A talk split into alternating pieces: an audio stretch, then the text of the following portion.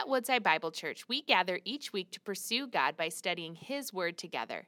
As we kick off the new year, we invite you to tune into our current series, The Forgotten Virtue Learning to Love Again, where we'll discover how God defines love, Christ personifies love, and the Spirit empowers us to love one another.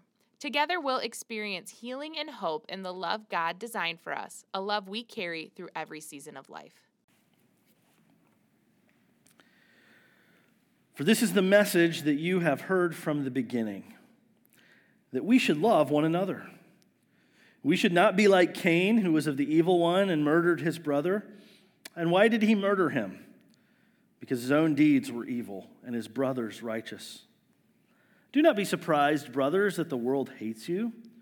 We know that we have passed out of death into life because we love the brothers. Whoever does not love abides in death. And everyone who hates his brother is a murderer. And you know that no murderer has eternal life abiding in him. By this we know love, that he laid down his life for us, and we ought to lay down our lives for the brothers. But if anyone has the world's goods and sees his brother in need, and yet closes his heart against him, how does God's love abide in him? Little children, let us not love in word or talk, but in deed and in truth. This is the word of God. Let's give thanks together. Father, we thank you for your word today. We thank you for your, your speaking over us and to us. And Lord, this morning, as we hear your voice, we would pray that we would not harden our hearts against you. Uh, Lord, we would ask this morning that your spirit would take your word and that he would impress upon our lives. Lord, we would, we would pray and just offer up the freedom for the Holy Spirit this morning to direct our hearts, to convict our hearts, and to show us our need for you. So that, Lord, as we see our need, we might come to our only remedy, our only Savior, Christ. So help us in that this morning, Lord. Give us ears to hear. Uh, Lord, help me be clear and tender and yet strong for us, Lord, in preaching your word. Strengthen me with your spirit. And use this, Father, to change us, to make us more like Christ, and to glorify you above all things. You are worthy. And so we thank you for your word. We pray now you would help us. In Jesus' name we ask. Amen. You can be seated.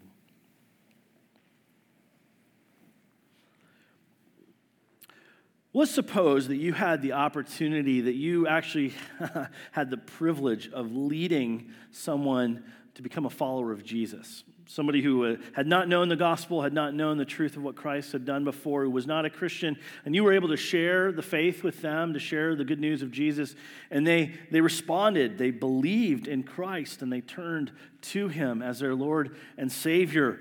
And, and now you have this glorious reality in front of you, this, this new Christian there, and they ask you the question, they turn to you and say, okay, well, what's next? I've trusted Christ. Where do we start? Where do we go from here? What would you do? What would you say would be the next point? What would you say would actually be the, the starting point, that maybe first class that you would teach for that new Christian uh, about their life and about following Jesus? Maybe some of you would start with the spiritual disciplines or the spiritual habits or practices. You would, you would teach that person, well, as a follower of Jesus, one of the ways that you would walk with him is that you would commune with him through reading his word, being in the Bible daily, and, and in prayer, and, and expressing and answering God through your prayers, and, and other disciplines that you would uh, share with them, like attending worship services with the gathered church and giving. And, and you could just go on a list of different spiritual practices. Maybe that's where some of you would start, just to help them get into the rhythms of, of spiritual life in the Lord. Uh, some of you, I, I, imagine, would actually take another approach and you'd say, well, you know, I, I think that they would need to know like the essential do- doctrines, the essential truths of the Christian faith. And so your starting point for that person would be to teach them uh, theology. Now, maybe not the whole robust systematic theology, but, but you'd want to help them get grounded in the essential doctrines of the Christian faith and help them understand uh, as best as able the Trinity and the, the atonement and the Holy Spirit and, and those wonderful realities that are found in the Bible. Maybe that's where some of you would start through robust instruction in the doctrines of the Christian faith.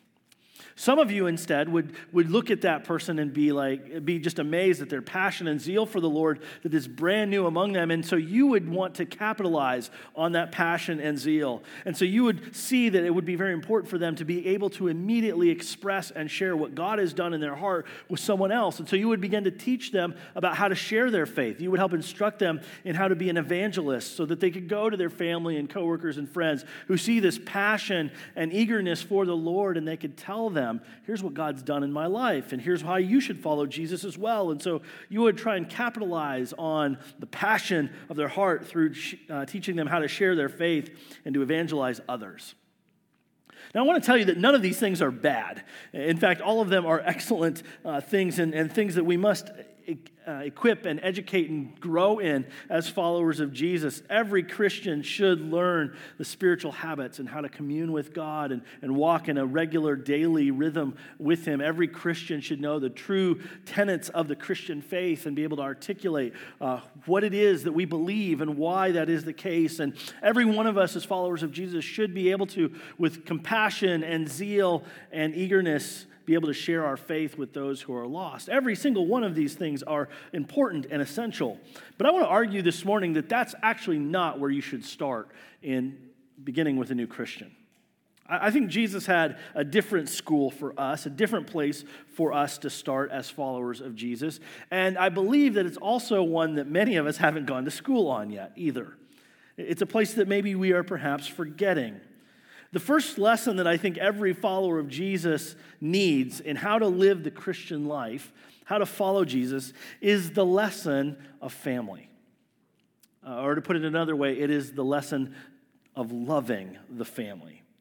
And I'm not speaking about just loving your biological family, I'm speaking of the lesson of learning to love the Christian family, the church, to love one another this is what Jesus has said is the distinguishing mark of a follower of his, a disciple of his. He said this in John chapter 13 that, that they will know, the world will know, as they look on in the church, as they see the church, they will know that you are my disciples, Jesus said, not by your articulation of doctrine, not by your practice of the spiritual habits, not by your zeal in evangelism. They will know that you are Christians by your love for one another.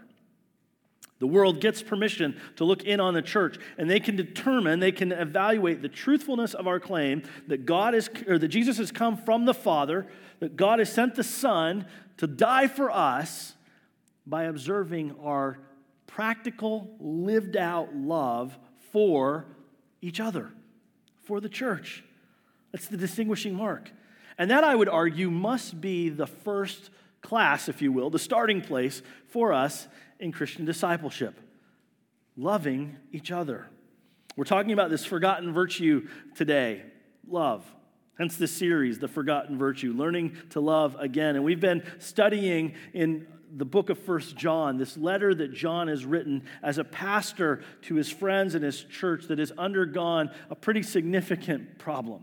The church was divided. There were false teachers in the church who were claiming and saying to be truly with God, to truly be saved, you must have this higher elevated knowledge. You must have this deeper doctrine and this truer experience and if you if you would join with us if you would have that experience you would be part of us but since most of you aren't that smart and you're not that clever you're not with us and therefore god probably doesn't love you and so they, they taught their heresy, they didn't act in love, and they divided the church. And now John is speaking to this wounded, hurting church, his brothers and sisters, and he's helping them ascertain and see here's what it means to be in the light.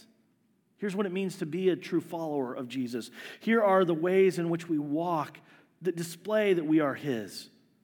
He's been writing this not to condemn them, but to assure them of what they already have.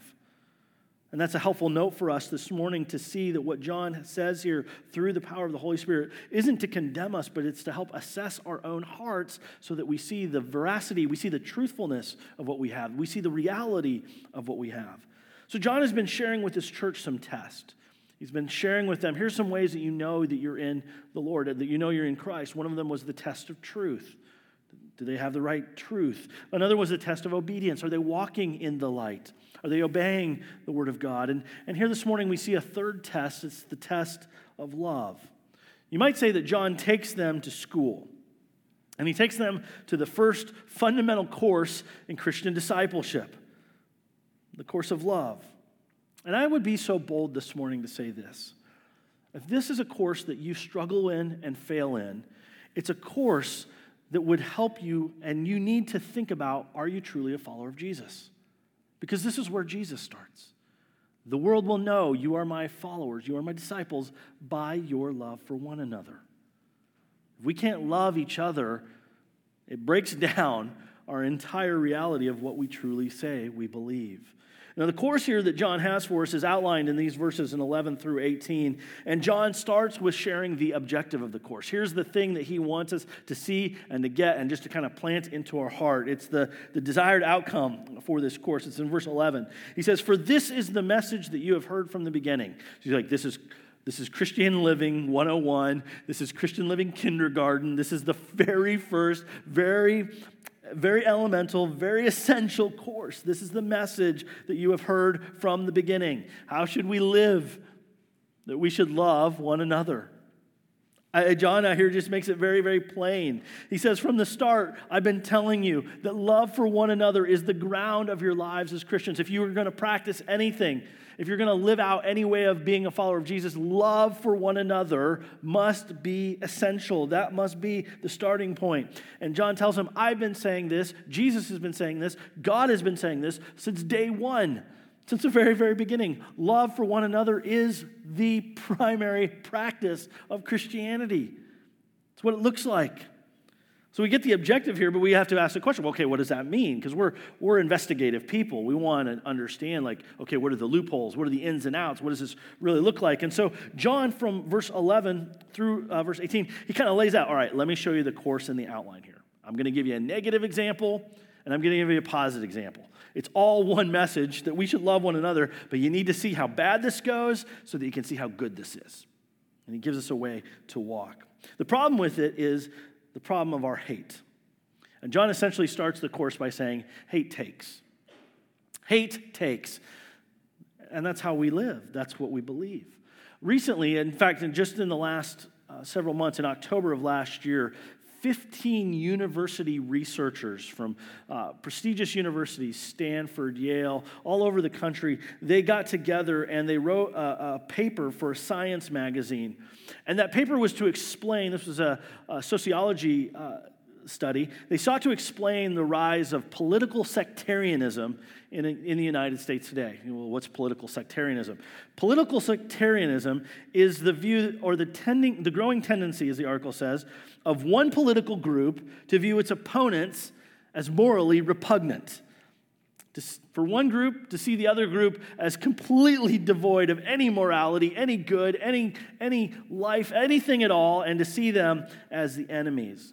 Now, I bring this up not because it's political or to talk about it, but to see that this is played out not just in politics, but in the world at large, even in the church. This political sectarianism, they boiled down to three ingredients. They said, here's the three ingredients that make this up. The first ingredient was the ingredient called moralization.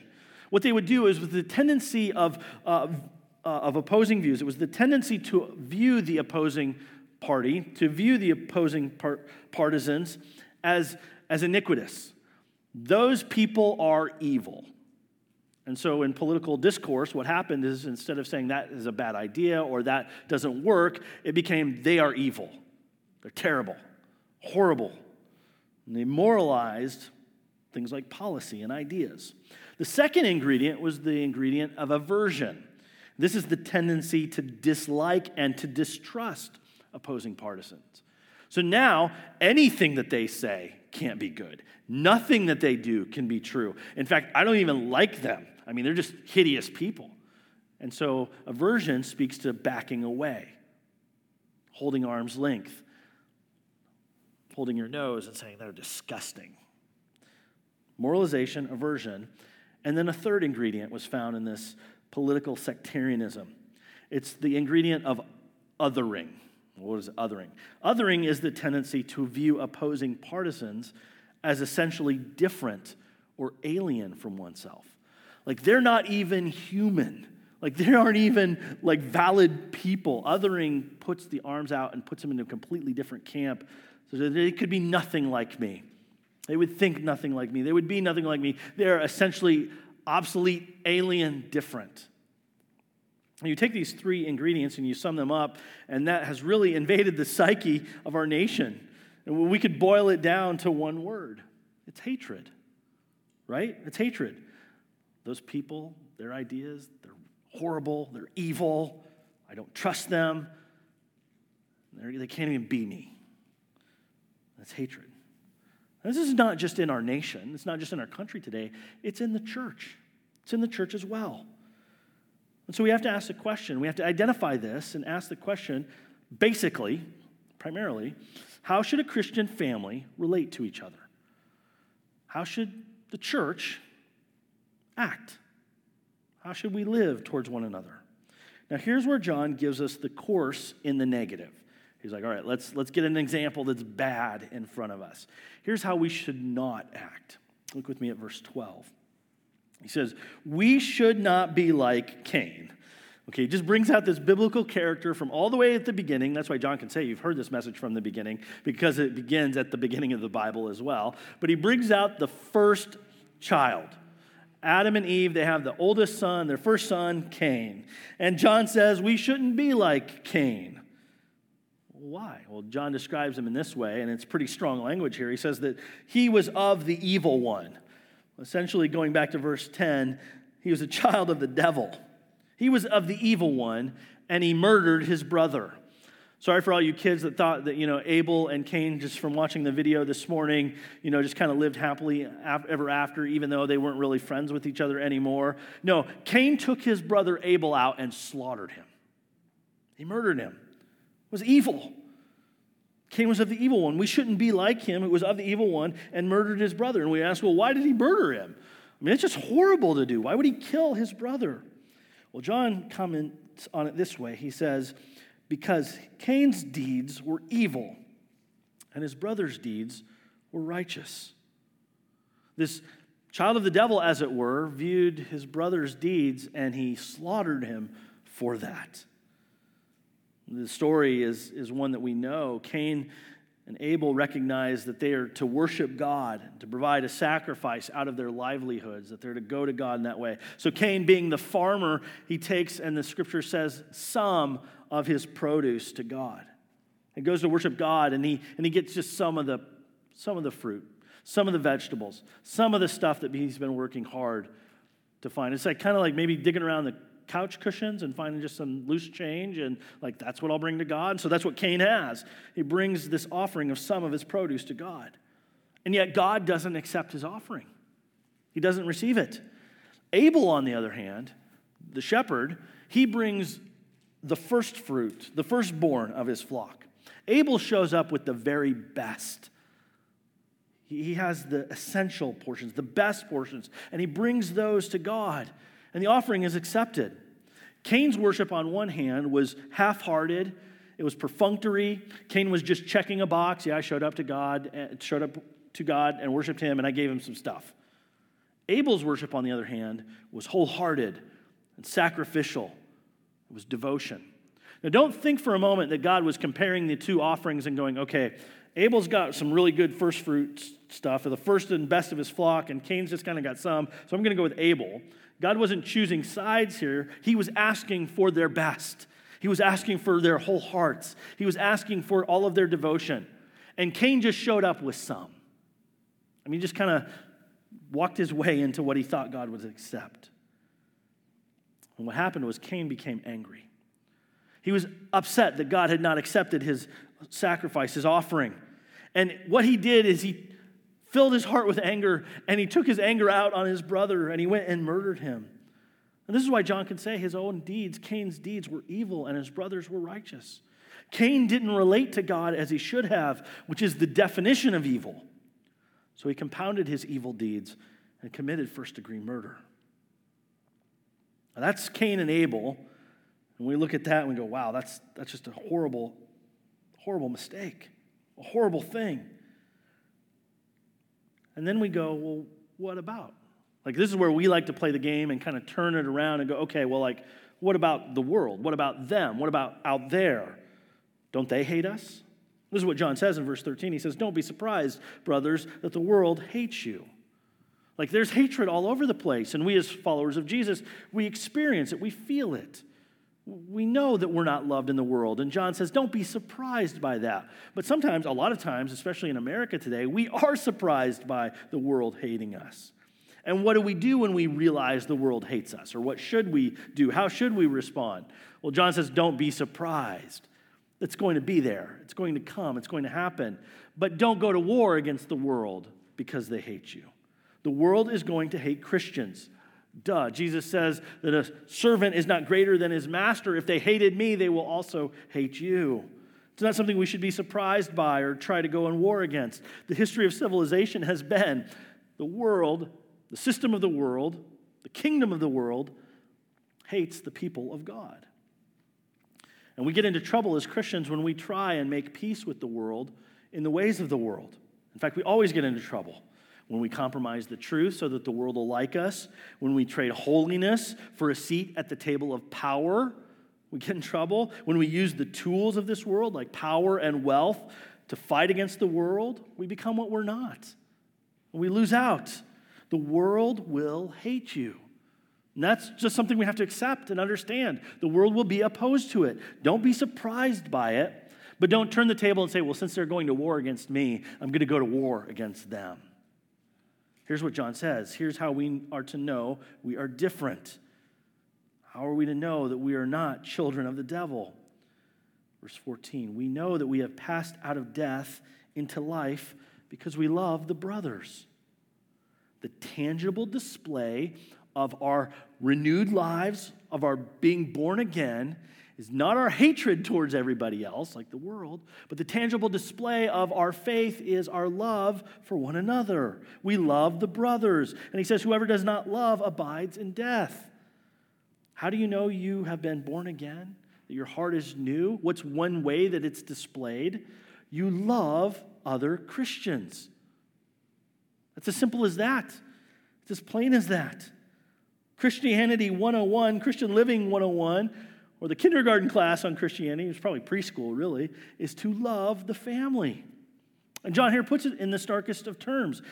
Get, get, it here. He has no nuance, okay? We love nuance today. We want peculiarities and loopholes and just like defining out. He doesn't do that. He just lays it on the table. It's either that, yes or no. It's either in or out. It's, yeah, here it is. Everyone who, this is what he says in verse 15 everyone who hates his brother is a murderer. And you know that no murderer has eternal life abiding in him. And what John isn't saying here is that in some way you need to earn your salvation by loving other people. No, love is the result of being rescued by the grace of God. Love is the result of Jesus' death being applied to your life as you trust in Him. Love is the product of what the Holy Spirit does within you when you believe in Christ. But there's hate in our hearts. If we hate our brothers and sisters, what's it revealing about what's going on in our hearts? It's right for us to ask the question Have I truly believed Christ? Have I truly trusted Him? This is exactly consistent with what Jesus taught in the Sermon on the Mount, by the way. It's not enough for us not to physically kill one another, but that murder is really just the expression of hatred that has come into final and greatest fruition. Everyone who hates his brother is a murderer. Hate leads to murder. In fact, murder is the final demonstration of hatred.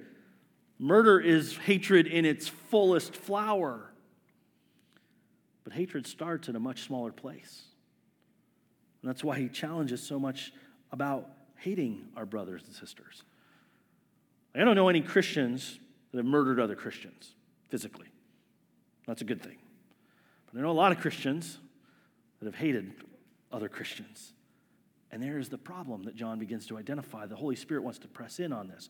Look at the progression of Cain's life. Okay, let's just think about Cain's story here. His deeds were evil, as the text says here. His deeds were evil. He was not accepted.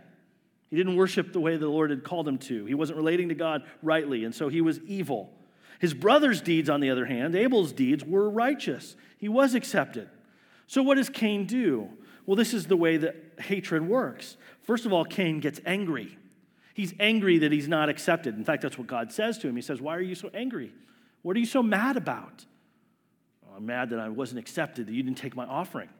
Well, duh, lunkhead, you didn't offer the way I called you to. But you're angry. Cain sees that. He's angry. He's not accepted and he's fallen short. But anger isn't just stewing there, anger finds and has an object. This is how hatred is born. Anger finds a way to, to express itself, it finds somebody to point itself at. Cain here's anger is pointed at his brother Abel. He, he sees Abel's righteous actions. He compares himself to Abel. He gets mad at Abel. Abel did what was right. And he points his anger right at him. Anger is never pointed inside. Yes, we can be angry at ourselves, but that abates itself. Anger, true anger, is always pointed away from us at someone else. It's always a weapon in our hands. So Cain is angry. His anger has an object, his brother, and anger always has to be resolved. Nobody can sit on anger forever. It's always got to be taken care of. Now, some of you have long fuses and you can be uh, the pressure cooker kind of anger. You just kind of stuff your anger and you put it down, and, and eventually you pop your top and you blow up, or you find a way to release it. Some of us have much shorter fuses and we're just quick to answer with our anger and fury. But anger always has to be released, it always must be resolved. Action has to be taken in our anger. And this is what hatred is. Hatred is anger that moves itself to get uh, in action against something or someone that we perceive is wrong. Anger is, or hatred is anger that moves itself to action against something we perceive is wrong. Now, I want to be real clear here. Hatred and like anger isn't always sinful. Hatred, like anger, isn't always evil. There are things that we should hate. In fact, the scripture says the Lord hates iniquity. He hates unrighteousness. Is God a sinner? No, not at all. He righteously hates the things that are wrong, that should not be. And there are things that we should hate, such as the murder of unborn children. That's something we should hate, such, such as injustice in our society, such as racism, such as poverty. Those are things that we should rightly, justly hate. But here's the point that John is making the Christian should never hate another Christian. Our anger should never move itself to action against another person, another believer that we perceive as wrong. We should never hate our brothers and sisters in Christ. Okay, but let's be honest, right? We do take action in our anger against other followers of Jesus, right? We get angry, and so we slander them and we speak badly about them. That's hate. We get angry, and so we manipulate, we lie, we deceive, and that's hate. We get angry, and we separate ourselves from them. We distance ourselves, we practice aversion, and that's hate. And we get angry we hope for their downfall. We, we cheer for their ruin. That's hate. And we get angry. And we internally and mentally stew on and believe the worst about them. We distance ourselves from them. We moralize them. And that's hate. Hate is working to kill what we're angry about. Hate is working to kill what we're angry about. And the Holy Spirit here in verse 15 points out that hatred pointed at a brother or sister in Christ is essentially murder, and it calls into question our walking with Jesus. Everyone who hates his brother is a murderer. Jesus said, You have heard, you shall not murder. But I tell you, if you hate your brother or sister, Everyone who hates his brother is a murderer, and you know that no murderer has eternal life abiding in him. John is asking us the question Is there life in us? Have we believed the gospel? Because if we have, love should be pervading from our heart, not hate. There's no nuance in this. We need the stark truth in front of us to teach us what is right. Now, I know here at this point we go, okay, hatred, not good.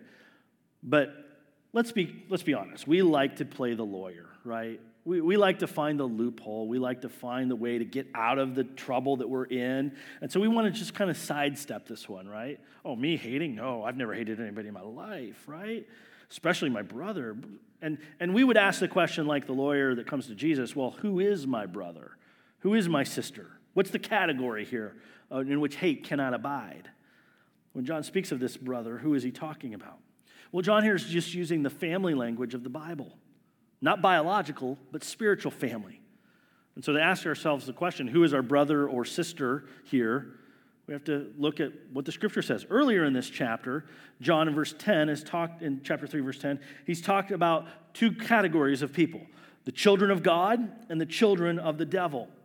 And he, has, and he has said that the children of God are born of God. They've been born again.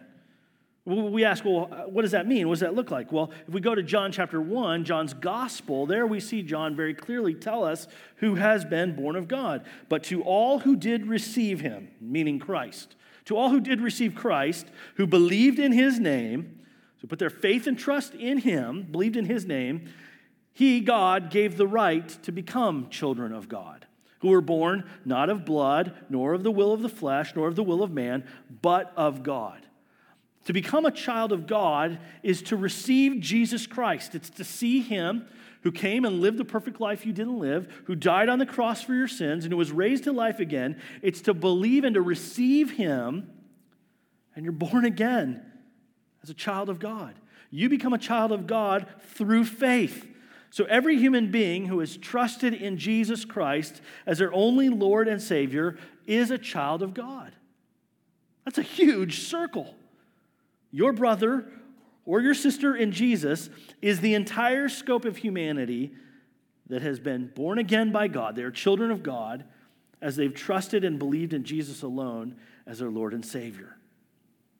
Now, let me get these two realities to meet up for us. Who is your brother or sister? It's anyone who's trusted and believed in Jesus. Do you hate them? Any individual? Let me just press in here a little bit in terms of our current cultural moment and expose how hatred looks even in the church? Do you ignore the person who believes in Jesus and yet is of a different race than you are? Do you ignore them? Do you slander the person who believes in Jesus, yet, if you would identify yourself as a Republican here, you look at them and you notice that they voted Democrat? Would you, would you slander them? Do you believe the worst about the person who believes in Jesus, yet, if you're a Democrat, you know that they voted Republican? Do you separate yourself from the person who believes in Jesus and yet holds a different opinion of the non essentials of the Christian doctrine? Do you, in anger, go to action against other believers in Jesus? Friends, that's hatred, it's murder. And what does this scripture tell us about that? It, it reveals that our hearts haven't been changed. We need to ask the Spirit to reveal that among us. I know this has been kind of negative for us to evaluate and to see, and it's hard. This is the negative perspective on the course outline, but let's flip the coin because John doesn't just leave us there. He takes us to the positive, to another direction. The second part of the course looks like this. If hate takes, if it takes life, if it takes reputation, if it takes friendship, if it takes community, if it takes unity, should have nothing to do with it. You should not hate one another. This is the message you have heard from the beginning that we should love one another. So we need to pick up the second part of the course, and that is to see that love serves. Love serves. If Cain is the negative example, who's the positive example? The answer is Christ. Christ is the example for us. Look with me at verse 16. This is how we know what love is. The demonstration of love is Jesus in his totality, Jesus in all that he is, pure and simple. By this we know love. So if you need the template on love, if you need the, the course description and the model and the student who got the A plus plus and got the 100 on this, it's Christ. By this we know love. Jesus is the one who shows us love. Jesus is love. And here's how he displayed his love to us. Here's how we know what love is He laid down his life for us. Do you see it? We see what Jesus has done for us, that he laid down his life for us, and this is how we know we are to love. Here's how we know what love looks like for us as we express it that we ought to lay down our lives for the brothers. For every brother and sister who has trusted and placed their hope in Jesus, we ought to lay down our lives for them. This is the distinguishing mark of the Christian life. It's love. And we must just see that, that love is not just hating something or someone. Love is a movement forward. Love has an action. Love is a verb, if you want to put it that way. Jesus' life, his love shows us that. He laid down his life for us. Again, no nuance, no gray area. Jesus Christ died for our sins. He laid down his life for us. And that's how we should love one another. We should lay down our lives for the brothers and the sisters, for anyone and everyone who is born of God through faith in Jesus as our Lord and Savior. Christian love is a positive giving of ourselves for the sake of others. It's laying down our lives, our preferences, our ambitions, our goods, our wants, our dreams for the sake of each other because that's what Jesus has done for us. This is the reality of the gospel that Jesus saw us not as friendly, cozy people that just you know, needed a little pat on the back. He saw us as enemies because that's what we were. He saw us as haters of Him because that's what we were. And He came for the haters. He came for you and I who despised Him. And what did we do? We murdered Him. We put Him on the cross. But He went there willingly. He went there in love for you and for me. And that's how we're to love, even to love one another. John makes this more practical. He, he helps us get more flesh and blood on it. And he asks us a question in verse 17.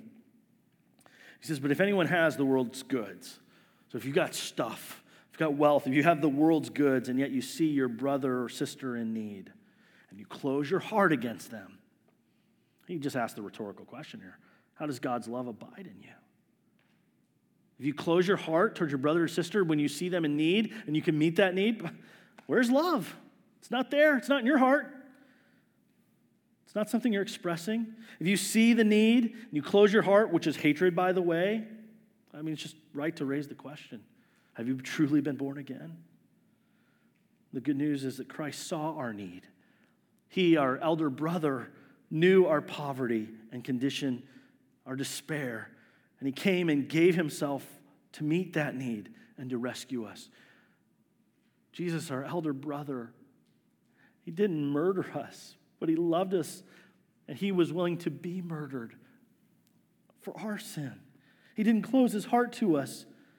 Our slander, our lies, our hatred, our animosity, our violence was all aimed at him. And did he close his heart? He served. That's what love does it gives itself, it serves.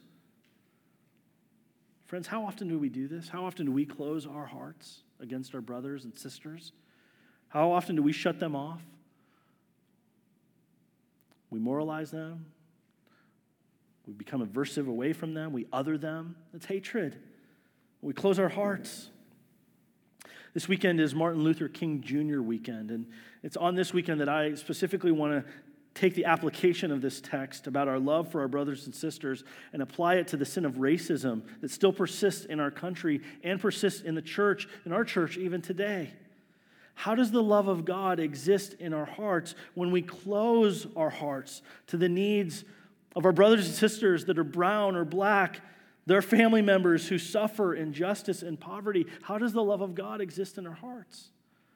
I know the excuses too. I know how we ask it because we say, well, if they. We turn it and we point it outward and we would say things like, well, if they just wouldn't resist, or if they would just stay in school, or if they would just clean up and get a job, or if they would just have better biblical doctrine or if they wouldn't just come across so angry, or if they just wouldn't. And, and we defer them. I'm trying to point out here that we're often guilty of putting the responsibility on our brothers and sisters who are in need, who are hurting, by our, our practical racism and saying, if they, instead of acting ourselves in love towards them. The Holy Spirit says, Little children, this is verse 18, let us not love in word or talk. And that's what we do a lot of times, right? We, oh, I'm not a racist. I've never had a racial thought in my mind. I, I couldn't be that. But we if they them, and we don't love them in deed and in truth. Think about what Jesus did. Jesus didn't say, well, if they would just obey me, then I'd come for them. If they would just clean up and be holy. Jesus doesn't say, if they would just study the Bible more. Jesus didn't say, if they. He came for us, He loved us, He served us, He sacrificed Himself for us, He died for us. That's love. Love is action, not in word or talk, but in deed and in truth. Let me quote Dr. King this morning. He says, Jesus eloquently affirmed from the cross a higher law. He knew that the old eye for an eye philosophy would leave everyone blind. He did not seek to overcome evil with evil, he overcame evil with good. Although crucified by hate, he responded with aggressive love. What a magnificent lesson. Generations will rise and fall. Men will continue to worship the God of revenge and bow before the altar of retaliation. But ever and again, this noble lesson of Calvary will be a nagging reminder that only goodness can drive out evil, and only love can conquer hate.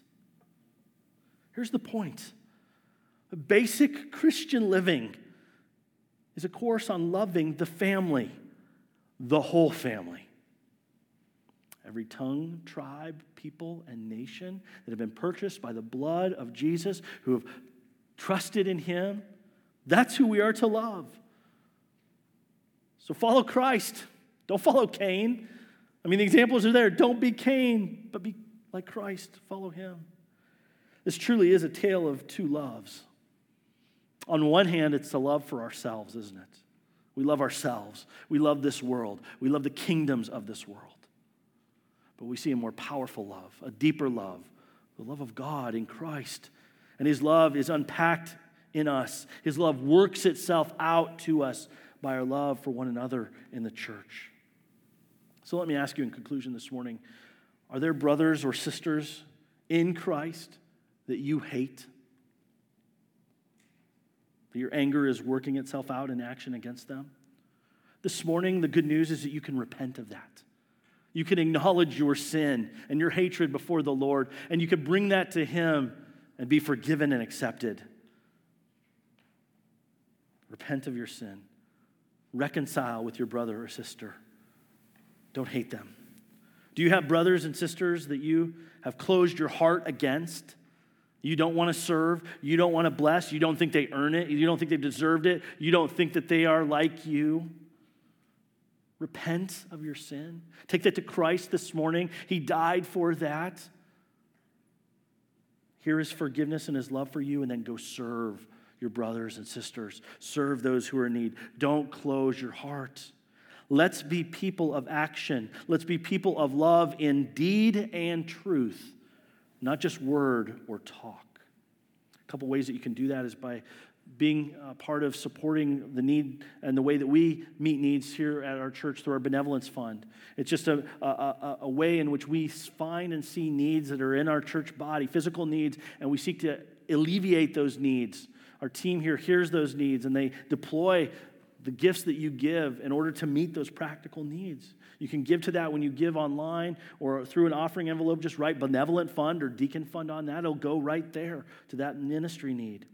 In your bulletin this morning, there's an insert honoring and reminding us of Martin Luther King uh, Junior Day tomorrow. I would encourage you to take that out. then on the back side of it, there's some ways that you can get involved, that you can be a part of racial reconciliation through the church in our community today. You can scan that QR code where you'll find resources, you'll find organizations, you'll find people within the church that you can partner with, and so our deeds and our action, our love won't just be in word and talk, but it will be in action and truth. Take a look at that later today and see where you can serve. Brothers and sisters, let me allow us to hear from the Holy Spirit one more time. This is the message that you have heard from the beginning that we should love one another. May that be true of us. May our practice of Christianity 101 be a practice of love for the family through and through. Let's pray.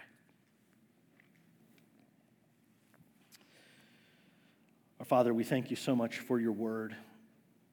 And we confess this morning, Lord, our, our hatred. We confess that we despise our brothers and sisters. We confess that we have not lived in love. So, Lord, we repent of these things this morning. May your Spirit convict, and as He has convicted us, Lord, may we bring those sins to you where we can find forgiveness because Christ has died for us. And then, God, give us the grace and the strength to reconcile, to restore, to love again. Give us the grace and strength not to close our hearts, but to serve as Christ has served. Help us to be a people of deep love, radical devotion to you, and love for all of our brothers and sisters in Jesus. We pray for your help in this by your Spirit. We ask this in Jesus' name. Amen.